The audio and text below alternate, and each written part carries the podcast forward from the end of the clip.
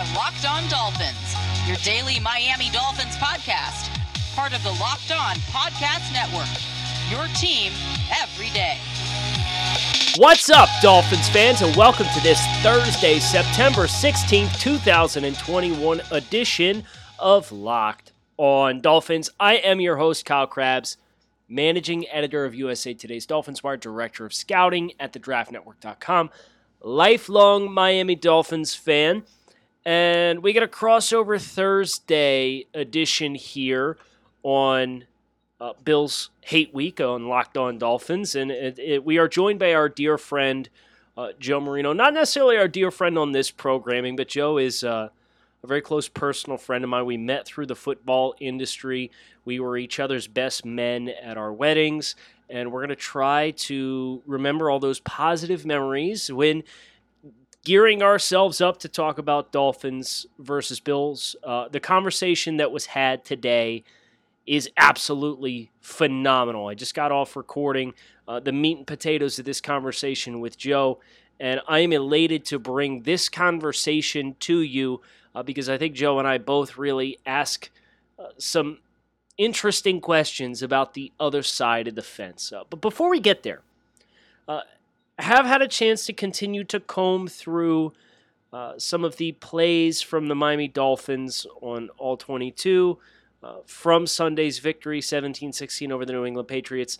And uh, one of the things that I was asked to do for the draftnetwork.com was kind of piece together like what's what's it going to look like with Will Fuller into the mix? And it's an interesting question, right? So, uh, as I'm looking at these plays that the Dolphins are implementing, kind of the light bulb goes on, and it was the first touchdown play that they scored, and it was kind of, uh huh, yeah, yeah, I've seen this before, and it's not from when George Godsey was on staff, but it was with one of George Godsey's former teams, and it was the former team that he used to call plays for for 19 games in 2015 slash 2016, the Houston Texans. So Godsey was there in 15 and 16 as play caller. And then he left at the end of the year. O'Brien took play calling duties back after three games. And the offense still stunk. So it wasn't Godsey's fault. It was just Bill O'Brien and you get a bad quarterback, right? Well, they end up drafting Deshaun Watson. And when the Deshaun Watson rumors were quite prevalent in the offseason. You start poking around, you know, just in case you do your research. And this was before all the rumors of all of the, the horrible things that Deshaun Watson's been accused of uh, off the field. So this was right around in January and February. And Watson did a sit down interview with uh, Kurt Warner and Brian Baldinger for NFL Game Pass, a film room session that was about 22 minutes long. It was on YouTube phenomenal. It's really if you like X's and O's, those film studies they got a bunch of different players, guys like Davante Adams, uh, obviously the one with Deshaun Watson, which we're we're talking about here. But the first bit of that conversation, the first six to seven minutes of that conversation, is dedicated to the Houston Texans under Bill O'Brien, who remember George Godsey called plays for just before Deshaun Watson got there their read option and zone read and RPO and inside zone and naked, that whole package of like backfield mesh point with layers and route taggings and a lot of the RPO stuff that you know is quite prevalent across the league. But one of the plays that was diagrammed, it came against the New England Patriots. And it was out of full house backfield, which is equivalent to the double wing pistol formation the Dolphins ran on their first touchdown of the game against the Patriots in 2021, except the two wingbacks, instead of being lined up one and one outside of the offensive tackles, they're flanking the quarterback on either side, right? So you got three players in the backfield plus the quarterback. And it's this kind of split flow action. And lo and behold, I'll be damned, the route combination was exactly the same. It was the exact same play. Oh, as far as having a zone read concept where you're reading the defensive end and he's going to dictate whether or not you give the ball. And the first man out is carrying vertical, and whoever the outside is, receiver, he's running the slant route to carry the perimeter player.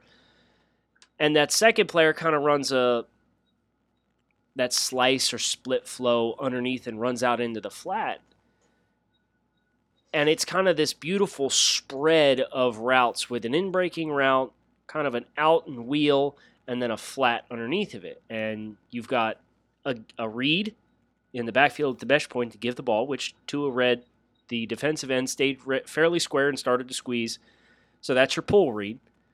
And then he could have either shoveled that ball to Durham Smythe as the flat route, or he did what he did, which he walked it in. So that was kind of like an aha moment. It's their first big breadcrumb as far as like conceptually on film what the Dolphins how they're building out some of their RPO stuff. And it's it's from Godsey's affiliation with Bill O'Brien during the time that they shared. It's kind of he's off the same coaching tree, so it makes sense that uh, they would want to tap into some of that because what the Texans did with Watson with read option and zone read and, and RPOs is very difficult to stop because there's layers. And if you think back to what we talked about before the game on Sunday, I think it was the Thursday episode, said you can't just run the basic RPOs. You got to have layers to it. And the fact that they're running effectively a wheel with a slant and a flat all to one side as an RPO concept, and you saw plenty of RPO concepts. There was not just the inside zone; they ran some some wide zone or outside zone flow, uh, and they're keying inside linebackers stacked in, the, in an interior gap to see if he's going to vacate or fly out or not.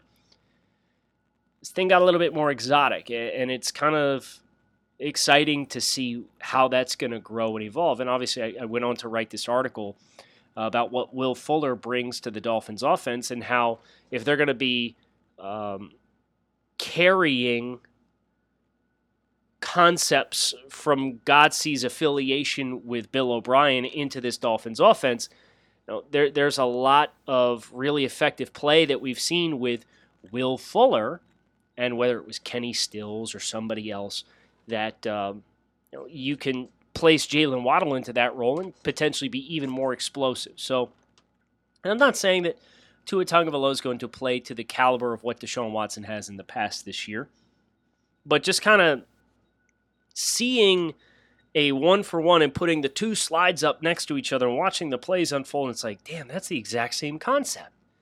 It was pretty cool. And it's a nice revelation because that's a, a big question for us is, you know, what is from a, a play caller's perspective and co-offensive coordinators, how is this going to work and so on and so forth. Well, Godsey, his affiliation with Bill O'Brien, kind of coming out of that system, and he went to Detroit for two years before he ended up in Miami as a tight ends coach. Uh, that's the pipeline. And you're seeing some of those things that were very effective in Houston now being applied here in Miami as the Dolphins try to assemble an offensive system that optimizes the things that Tua Tagovailoa does well. And there's nothing he does better than making quick decisions in the mesh point and dispersing the football. RockAuto.com is a family business who's been providing auto parts customers with high quality service online for the last 20 years. So, whether you've been shopping for engine control modules, or brake parts, or taillights, or motor oil, or even new carpet for your classic or daily driver, RockAuto.com has everything you need in one easy to navigate catalog, and in just a few clicks, you can get everything delivered directly to your front door. Best of all, prices are the same at RockAuto.com for both professionals and do it yourselfers. So why would you shop anywhere else and spend up to twice as much for the same parts? So visit rockauto.com for all of your auto parts needs and make sure you write locked on in their how did you hear about us box so they know we sent you. Amazing selection, reliably low prices, and all of the parts your car will ever need at rockauto.com. We are going to shift gears now, and we're going to get directly into this crossover Thursday, which is going to make today's episode a mega episode because this conversation was lengthy, but it is a good one, and it is one well worth your time. So, without further ado, we're going to turn things over to uh, the recording that I just finished before I sat down to, to get you guys started for today on today's episode uh, with myself, yours truly, and Joe Marino of Locked On Bills.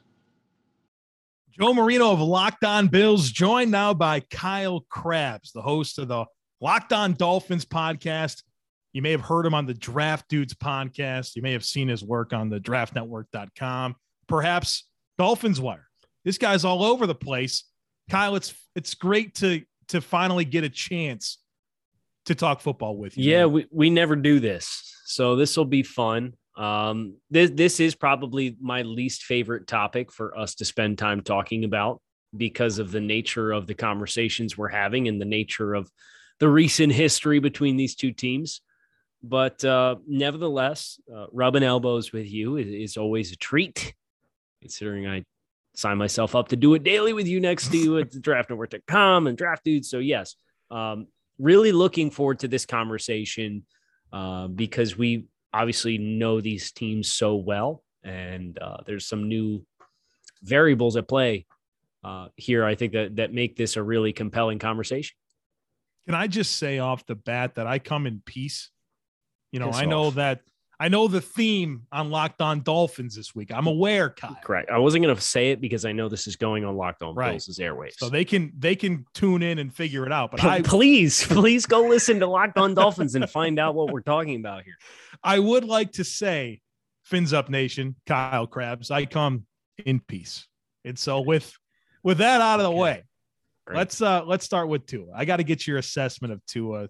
All the preseason hype plenty of people pushing back, right? A lot of doubters on Tua. We've mm-hmm. seen one game. I know that you spent some time at camp this year. You've been dialing into everything going on with the Dolphins.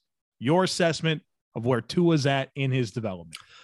I, I think the most important thing to note is um, there was a very cognitive change in the philosophy of what the offense is. And, and you know, Chan Gailey – last year, you know, obviously the expectation, Bills fans know all about Chan Gailey and, and Ryan Fitzpatrick and the pairing of the two and what that looks like. And uh, in hindsight, Tua Tagovailoa was probably something of a square peg in a round hole in that instance. And they, they tried to cater with the RPOs, but it was very vanilla.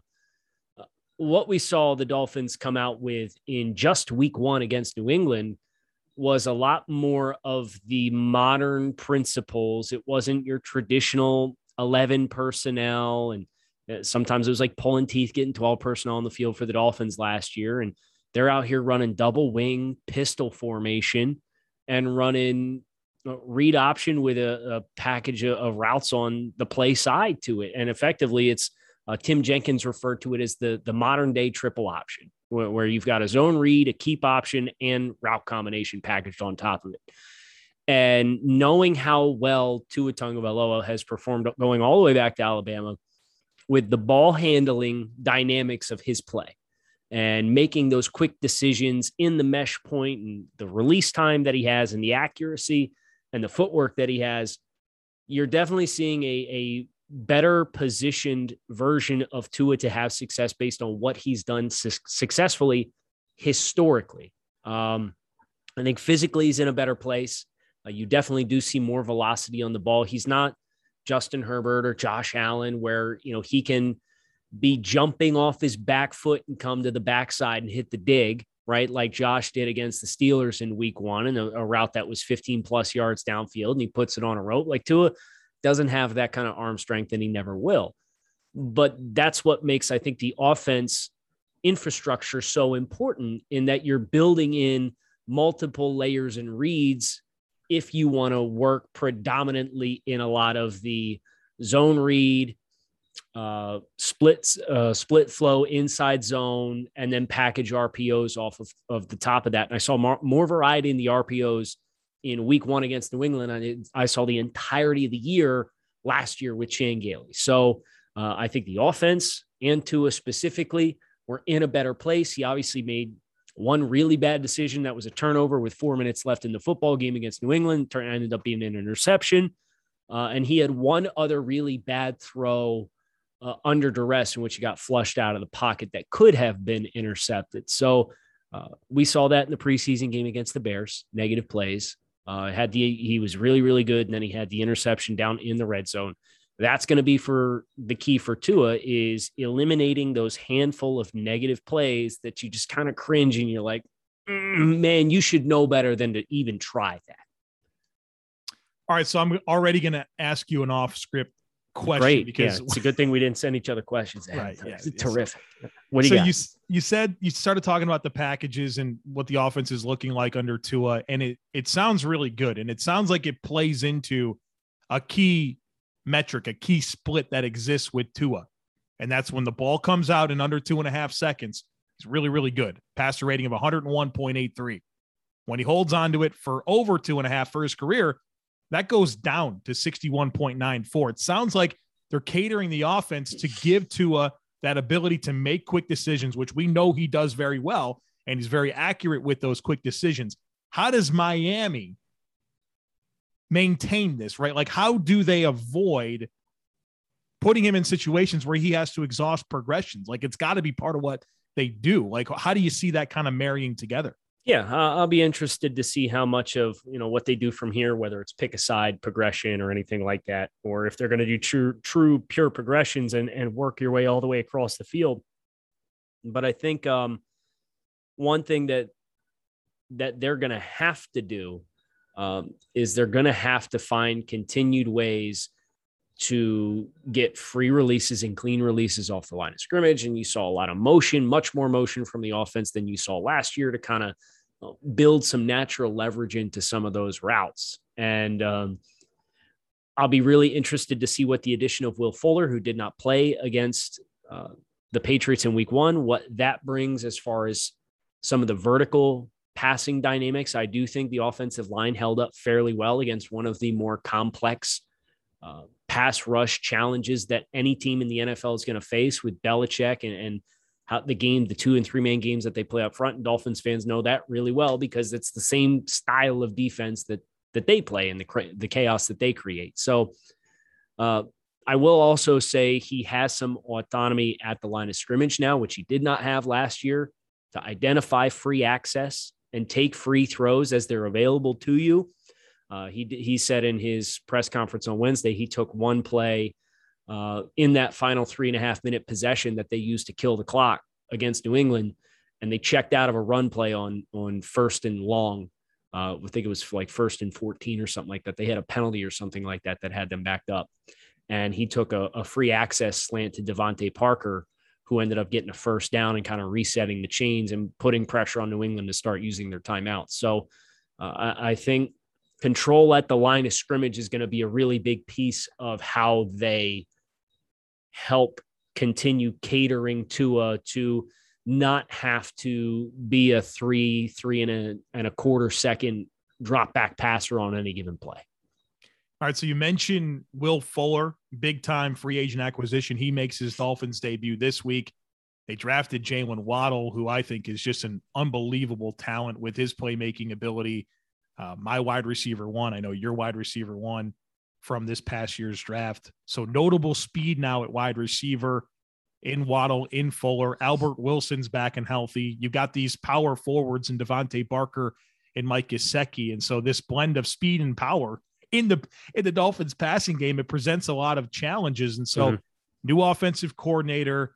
How do you see all this fitting together now that Fuller's in the mix and you know how do they get him involved and how do they get everyone involved like what's what's this script that you're anticipating offensively for miami this week? I, I think it's going to be varied week to week uh, to be completely honest with you. I mean week one they came out they ran almost even amount of splits between 11 and 12 personnel but mike Gesicki played like 23 snaps or something like that. He was targeted twice and that was it. And didn't catch a football. He caught one but it was negated by a penalty for an illegal man downfield. So Gesicki did not catch a football against New England. And a lot of that was because they wanted the extra body to have six and seven man blocking surfaces and pass protection and, and kind of help protect against New England, who in turn uh, quite often drop seven to try and flood and force Tua to hold on to the ball because his progression, they, they were trying to take away that first progression from him and force him to hold the ball. So I think against Buffalo, they're probably just going to try to identify where they think is the best place for them. And I know Gesicki's had a lot of success against the Bills, specifically with some of the catches that he's made. Um, how do they best feel they can manipulate the coverage tendencies of Sean McDermott's defense? Uh, and, and, I think you'll probably see some more speed. Um, on the field than what you had against New England. Uh, Miami's offensive line performed admirably. I would not advocate them going empty a bunch, but you know, if you want to have six man and and have the running back be involved in your pass protection and uh, try and attack some of those zone soft spots in zone or, or manipulate a, a high post player and, and, pull him out of a spot or you know i think if you put waddle and fuller on opposite sides of the field uh, and especially if you're in condensed splits I, I think what that is going to force a lot of teams to do not exclusively to the bills but going to respect the vertical ability a little bit more which has been a big challenge for miami is getting that extra hat out of the box uh, to get numbers counts in your advantage in the run game. So I think you'll probably see Fuller and Waddle spending a lot of time on opposite sides so that you're kind of prompting that ceiling of the defense to lift. And, and then an mm-hmm. extension, the second level lifts and, and, creates a little bit more room. So, um, would not be surprised if they try and run the ball a little bit more than they did against New England as well. I, I you know, they, they had trouble winning the point of attack with consistency, but they averaged 3.9 yards per carry. If you take out the three kneel downs that they had at the end of the game, I think they'll probably feel better about the size advantage that they have going against the Bills up front versus the more heavy hitter and density players that New England offers inside. Yeah, Miami obviously prioritizing that size dynamic on the offensive line of the Bills. I think they have a small defensive line, even though with Star Lotulelei hopefully back this week. There's a know big body added to the mix, but even with him, he's not like a 350 pound nose. I mean, he's like 305 pounds, right? So it's going to be a size advantage for sure for Miami, and and that's something that the Bills have embraced. You know, kind of having smaller, longer, quicker defensive linemen. Uh, let's talk a little bit about the Dolphins' defensive game plan for Sunday against the Bills. You just saw Pittsburgh. I mean, just put together an absolute masterpiece of a plan against Buffalo. Obviously, uh, with you know Cam Heyward and T.J. Watt and Melvin Ingram and Alex Highsmith really being able to win up front, and they flooded all the coverage zones on the back end, and there just wasn't a lot of space for Josh Allen to fit the football. So you see that happen, and then you take into account the success that Josh Allen's had against the Miami Dolphins. I'm sure everyone aware, uh, listening to this podcast, is aware of that success. So you put all that together, you know that the Bills are going to have three receivers on the field at least on nearly every offensive snap, a lot of four and five wide receiver sets. What's this defensive game plan on Sunday? Yeah, I think what's really interesting is you saw some glimpses of some big nickel type looks from Miami, uh, in which they had Holland, Jevon Holland, this year's second round pick, uh, Jason McCourty, who's the starting free safety at this point in time, and Eric Rowe on the field all at the same time. And you had McCourty and Holland or excuse me, uh, McCourty and Rowe down low in the box to get involved in some press man and picking guys up quickly. And uh, I think, you know, if Buffalo wants to run 10 personnel and, and go empty at times, having safeties with the man to man coverage experience that these guys have, but simultaneously you're not compromising your, you're somewhat compromised versus base defense, but you know, those guys are going to fit the run better than a corner, right? As, as safeties. So I would not be surprised to see them tap into that. Uh, Pittsburgh obviously led the NFL in usage in dime in week one because of just how often the Bills were spreading the field. That's what Miami's really invested a lot into. You know, they, they obviously bring in Jaelan Phillips and they bring in Adam Butler as a pass rush interior specialist from the New England Patriots this offseason. Uh, so those two guys, uh, I think, are going to have a lot of pressure on them to try and, if the Dolphins are going to replicate some of that game plan, and I think they'd be foolish to, I think they blitz 54, 53% of the time against the Patriots with a rookie quarterback. I think you'd be foolish to try to do the same thing against Josh Allen. Uh, I just don't think uh, you're going to have success constantly putting guys in one-on-one situations against Josh with how successful Josh has been against the Dolphins. And maybe they come out and they surprise me with a really aggressive game plan. Um, but I would like to think they'll they'll probably blitz more than Pittsburgh did, but I would expect them to have five and six DBs on the field a ton, including those three safeties simultaneously so they can match personnel the way that they want them to uh, with the guys who have coverage and man-to-man experience at the corner position uh, and just kind of changing changing the picture. You know, constantly don't don't have play McCourty in the high post and then put Holland in the high post and kind of play those games. And, and they they did a lot of the rocker safety and change the picture pre-snap to post-snap against Mac Jones. And uh, they're going to have to try to do the same thing. I don't think they're going to completely ab- abandon the blitz. You know, it'll probably be a down and distance specific type thing, but I, I would expect them to try to throw from a look perspective and, and angles of who is is dropping to what areas of the field and not being able to pick up on numbers and being really multiple with who can do what back there. I think that's probably the approach that the Dolphins are going to try to take to keep Josh on his toes and, and force him to uh, make really accurate reads without being able to key on an individual personnel alignment. We're back and better than ever. All eyes are on the gridiron as teams are back to start another football season. As always, Bet Online is your number one spot for all the pro and college football action this season. With a new updated site and interface, even more odds, props, and contests, betonline.ag continues to be the number one source for everything football. Head to the website or use your mobile device to sign up today to receive your 100% welcome bonus. That's double your initial deposit just for signing up. And don't forget to use promo code NFL100 from football, basketball, boxing, right to your favorite Vegas casino games. Don't wait and take advantage of all the amazing offers available for the 2021 season. Bet online is the fastest and easiest way to bet on all your favorite sports, and they are your online sportsbook experts.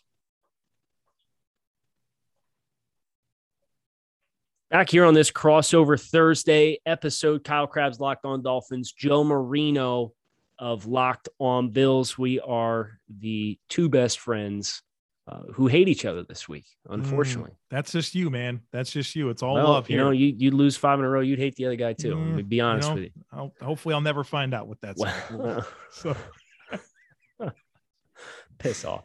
Anyway, uh, so as we shift this conversation to the Bills, right? Uh, obviously, one of the, the big surprise outcomes of week one was not necessarily that Buffalo lost to Pittsburgh. Pittsburgh's a quality comp, uh, quality team and has a really high level defense, but it was uh, the lack of offensive production for the Bills that I think was the most surprising. So, uh, Joe, as you've kind of let the dust settle on week one and you review the Bills, their offensive approach in that game, the performance of the performances of the players on the field. Uh, what was the biggest catalyst in your mind for that 16 point performance? And what is your concern level that this is an issue that you may see manifest itself in more than just one week against one of the better defenses in the league? That's a good question. Um, I'll say this about the matchup with Pittsburgh. And as you had time to, like you said, let the dust settle and think about what happened, in a lot of ways, it mirrored the game that the Bills played last year against Pittsburgh. I think it was like week 14 or 13, kind of later. a primetime game? It was a primetime game mm-hmm. later in the season. And the Bills had a very similar offensive output against Pittsburgh. I mean, Josh Allen, statistically, I might tell you he was worse last year against Pittsburgh than he was in week one this year. I think the timing is what has people in their emotions about this, right? Where that came kind of in the middle of the Bills being hot and Josh Allen in this MVP caliber season. And then you enter, you know, so you can forget about it. You're like, okay, we got a sample size of great play. You're you're you're optimistic about where the Bills are going. They won the game, right? They they got the defensive touchdown, the Taron Johnson pick six, as opposed to Pittsburgh coming away with the block punt for a touchdown. Now you flash, you, you, you fast forward to the start of the 2021 season where it feels like everybody in the world's picking the Bills to win the Super Bowl. Everyone in the world's picking Josh Allen to be the MVP. The expectations are high. You're at Ralph Wilson Stadium or Highmark Stadium for the first time with fans in there in a long, long time. And everyone's ready for this Bills offense to just go out there and be electric and dynamic. And everyone forgot that the Pittsburgh Steelers defense is really friggin' good. And so you feel differently about it. And I think the timing and dynamics of these two games play into that. Now, when you ask me what I think the biggest catalyst was for the Bills having a lackluster offensive output, I think you have to continue to point to Pittsburgh. I mean, they went out there and their defensive line was hungry and they were getting pressure with three and four guys. and the Bills couldn't stop them. And I mean, left to right, the whole offensive line, they all had their share of issues. I mean, particularly on the left side with Dion Dawkins and Jon Feliciano.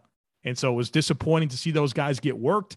And then as a result of that, Pittsburgh's dropping seven. They're dropping eight guys and flooding these coverage zones. And there wasn't a lot of space for Josh Allen to work the football. And early in the game, the Bills were aggressive. They took their chances. And, and Josh Allen wanted to test the defense vertically, and he missed a couple of throws. And I felt like the rest of the game, he tried to make up for it. He chased hitting those big throws, and he even said it like he was too aggressive as the same as the game went on. And I think that was just kind of what happened to him mentally in that game, where I'm sure Josh wanted to go out and light it up and pass for all the yards and score all the points and really build on the hype that existed for this team. And so I do think all the credit goes to Pittsburgh. And then when it comes to the Bills and some of where they struggled in week one, I, I could point to coaching. I thought the play calling was goofy. I thought it was Brian Daboll's worst uh, play calling performance since Cleveland in 2019. I, I think the offensive line let the offense down. I think Josh Allen at times let the Bills down. And I think at times the receivers, like you just didn't have a lot of examples of these guys just going out and winning a rep, right? Like yeah, they're heavy with coverage, but go win a rep. Like just take over. You have talented receivers. And outside of Emmanuel Sanders winning on that that shot down the field, you just didn't you just didn't get that to the same level of frequency that you come to expect from the Bills wide receiver corps. So you can make the argument that maybe it's exactly the humble pie that the Bills needed, right? To to kind of pick things up and, and let's go and refocus. Um, but yeah, I think you you point to those factors and it contributed, you know, all of it contributed together for the Bills to have a lackluster performance in week one. So what's interesting to me is we spent this whole conversation talking about what went wrong and offensively for Buffalo in week one. And the one thing you did not mention at all was the running game. And I guess that's to be expected when you come out and you throw the ball 51 times in yeah. week one against Pittsburgh in a close game, right? But yeah. th- this uh, led led the first 35, 40 minutes of the football game, right? So that, that's just kind of in, in Buffalo's DNA, who they are as a team. So uh, that's not to say this running game hasn't seen some investments made into it when you consider Devin Singletary and Zach Moss in back to back years. Uh, Zach Moss inactive for week one. Uh, not sure how surprised you were by that decision from the coaching staff, but did that surprise you? And how do you anticipate Buffalo is going to come back uh, and involve the running game in week two against Miami is this kind of, you know, what we we talked about on the other shoe with, with the Dolphins and, and tailoring an offensive game plan against Buffalo's defense. Do you anticipate the running game to have a bigger piece of the pie against Miami in week two? And if you do, uh, what are the personnel combos with concepts that we need to be most cognizant of as Dolphins fans getting ready to watch this football game? So, first off, with Zach Moss being a healthy scratch for week one, um, there was a big part of me that thought that was a possibility. And the reason is because we've watched Sean McDermott coach his football team since 2017. And what has he always done with running backs? Well, he always dresses Taiwan Jones for special teams and then two regular running backs. And when you factor in the three options that the Bills have in terms of regular running backs, Devin Singletary, Zach Moss, and Matt Breida. Dolphins fans know Matt Breida. Probably pretty disappointed in Matt Breida for not being a bigger factor last year. And obviously the Correct. fumble right against Buffalo, if I'm not mistaken, yes, uh, was was not a great moment for him. But he's now a member of the Buffalo Bills. Zach Moss and Devin Singletary are pretty comparable players in terms of what they bring to the table, right? They're both more known for their downhill ability, some shiftiness, really not very explosive type backs. And so the Bills opted to go with Breida to give them a speed option in the backfield. And he plays two phases of special teams for the Bills, or at least he did in week one. And meanwhile, Devin Singletary, I mean, he started all 16 games last year for the Bills at running back. He's got more time in the system and he had a really good offseason. I mean, he worked really hard. Uh, there's a lot of things written about his offseason. He had a good training camp. He looked good in preseason. I mean, he won the job. And, and I think because of a lack of contrasting skill sets, I don't know that they're going to dress Singletary and Moss on any given week simultaneously if they want that speed factor that exists with Breida. Now, if they evaluate Breida and say, yeah, he's not that good on special teams, and we don't really have ways to incorporate his speed, then yeah, they're going to go with the two better running backs. And maybe there's some regret that you didn't dress Zach Moss last week and you didn't get your backs involved in pass protection. And one of the strengths of Zach Moss's game is being able to help in pass protection. So there could be some dynamics that play into this where the Bills learned some things last week and they'll adjust. Maybe you'll see a healthy, you know, Zach Moss on the field and he'll be active on Sunday. But I would say at this point, I'm not sure. Now, as far as the run game against Miami, I'm not really expecting it to be a big part of what the Bills do. I think if there's anything we've learned from watching this football team evolve is that run game's not really important to them. I think it's something that they want to do effectively when they feel like they need to run the football. And there's been a lot of things that went into them trying to improve that this offseason, mostly scheme, where last year they kind of shifted from a gap blocking scheme to a zone style blocking scheme. And so I think you're going to see a hybrid mix of those types of runs, but that's a big shift from 2019 to 2020. And so I think that they've schematically tried to work on some things. They've added a speed back in Breida. But at the end of the day, I just don't know that the Bills' run game, I don't think we're going to go into any game and feel like the Bills are going to prioritize running the football. I mean, how many times have we seen this team come out and throw the football 15 times to start a game? I mean, it's kind of what they do. So you can make your arguments about balance. It's not important to the Bills. It, it, it's not going to be. And, and Brian Daboll and, and Sean McDermott have been asked about it repeatedly. And they continue to say, like, balance is only good if you win. And they're comfortable with their script, which is three, four, five wide receiver sets and Josh Allen throwing the football all over the yard. That's what they want to be. My last question for you, Joe. As we talk about often on draft dudes, the idea that teams within the division should take a team building approach that is directly correlated to competing and contending and beating the other teams within the division. And I think, you know, I mentioned that when discussing the defensive game plan for the Dolphins and how many defensive backs they've invested in. You think about Xavier Howard and Byron Jones and uh, Jason McCourty being brought in this offseason along with Justin Coleman, with the incumbents that they have with Xavier Howard and Jevon Holland being out of the mix. So just really trying to have the depth there uh, to avoid what happened last year, which is the Bills found the matchup that they really liked and they they picked on a guy and got a bunch of passing production going after a handful of guys. Uh, so they wanted more depth in the secondary. So, what about the Bills' formula do you think embodies that most?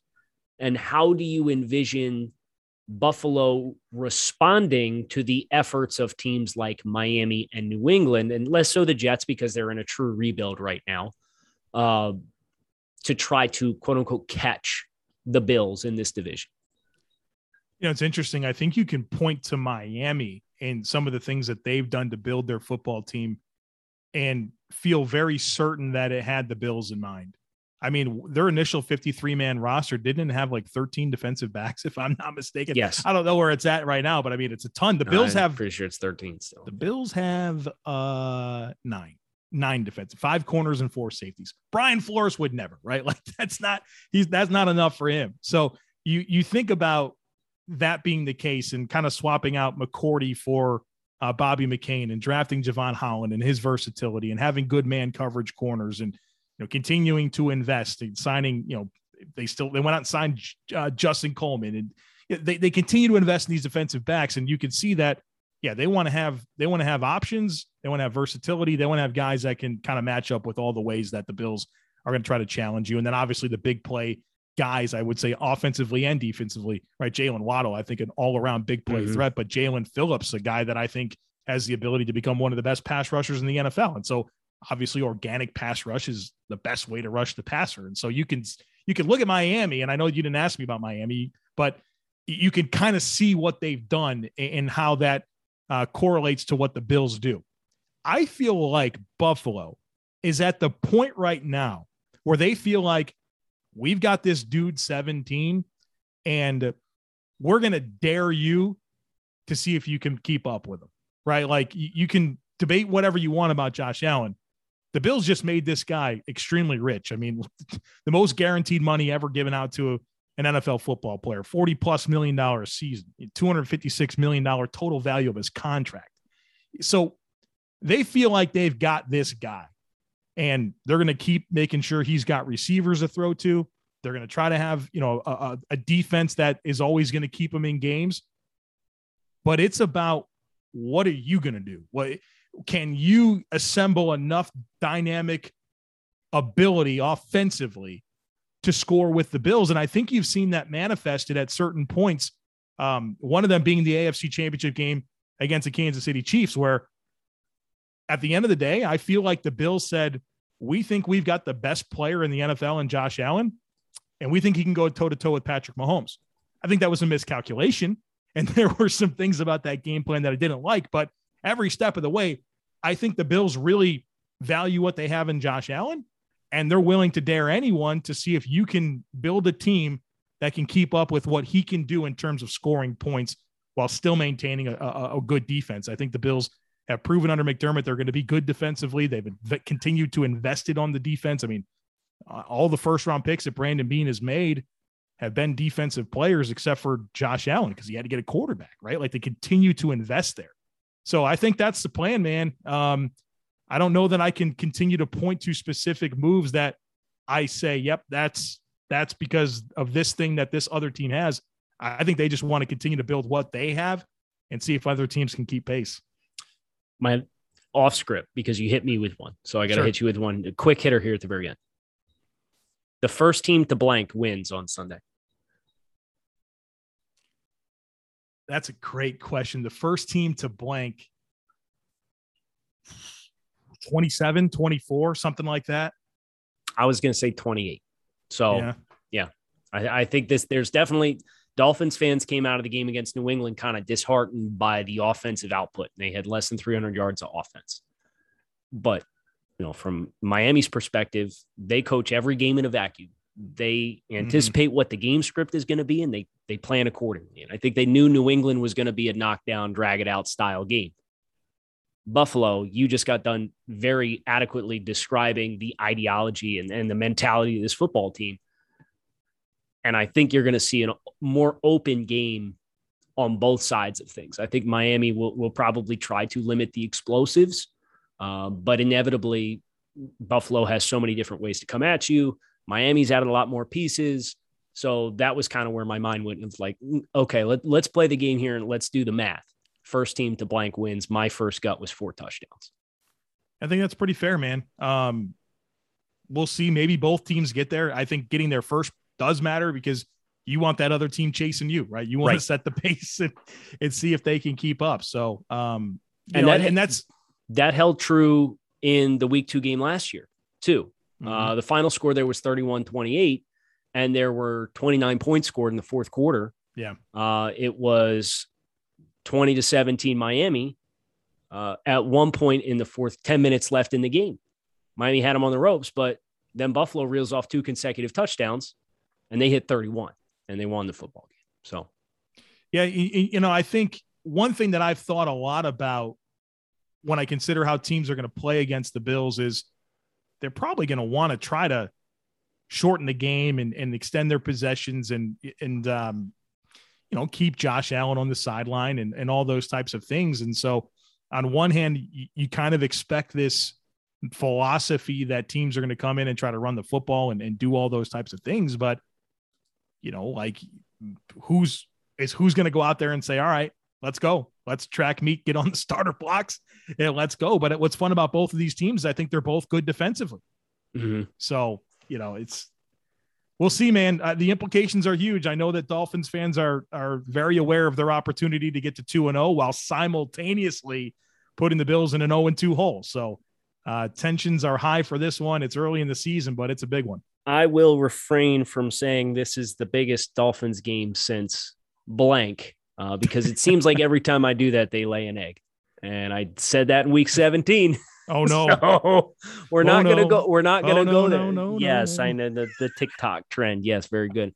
Um, you're welcome for getting you on TikTok. No, by the brother, way, brother, I lose too much time, and uh, this is not good because I I I talk a lot about time management on on Locked On Bills sometimes.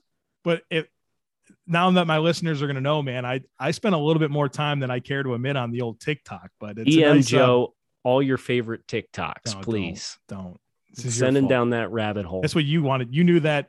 You knew that I had all the the uh, help that I needed at home with like you know with the baby and stuff like that, and like the wife's working from home a lot. I got a lot of flexibility, and Kyle's Right. like, you know what I'm gonna do? I talk to gonna- you about TikTok, gonna- and I'm gonna ruin your productivity. So going to bomb your productivity. Yeah. That's absolutely right. Well, you absolutely hate to see it here. Uh, a little friendly rivalry, locked on Bills, locked on Dolphins. Joe Marino, Kyle Crabbs. Thanks as, as always for checking out your respective team show. This is the Locked On Network, your team every day. We don't just say it, we live it here. Thanks as always for listening. Best of luck on Sunday, but not really. I'm sure you would agree. his fingers Uh, are crossed. Yeah. It's all love. It's, It's, all yeah, love. All love. That's absolutely right. Uh, don't think our fan bases would probably agree that sentiment, but uh, it's it's good to share the mic with you here on this crossover Thursday of the show. Thanks everybody for listening.